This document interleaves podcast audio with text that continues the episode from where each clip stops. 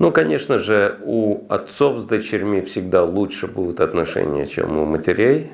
То есть, ну, наверняка почти все знают, да, что у отцов всегда хорошие, лучше отношения с дочерьми, у матерей с сыновьями. Да? А вот у сыновей с отцами и у дочерей с матерями, ну, вот не очень, да, как правило. Вот, то есть это природа, с этим ничего не поделаешь. Ну вот просто определите для себя вот это направление свобода.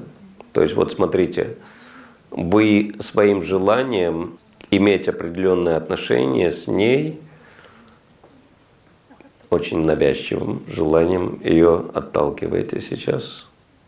То есть если вы дадите ей свободу, и будете уважать ее свободу, отношения будут улучшаться.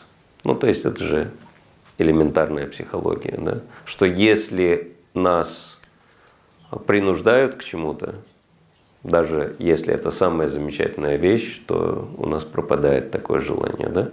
Кому нравятся торты? А кому понравится, если вас привяжут к стулу, руки за спиной будут этим тортом кормить.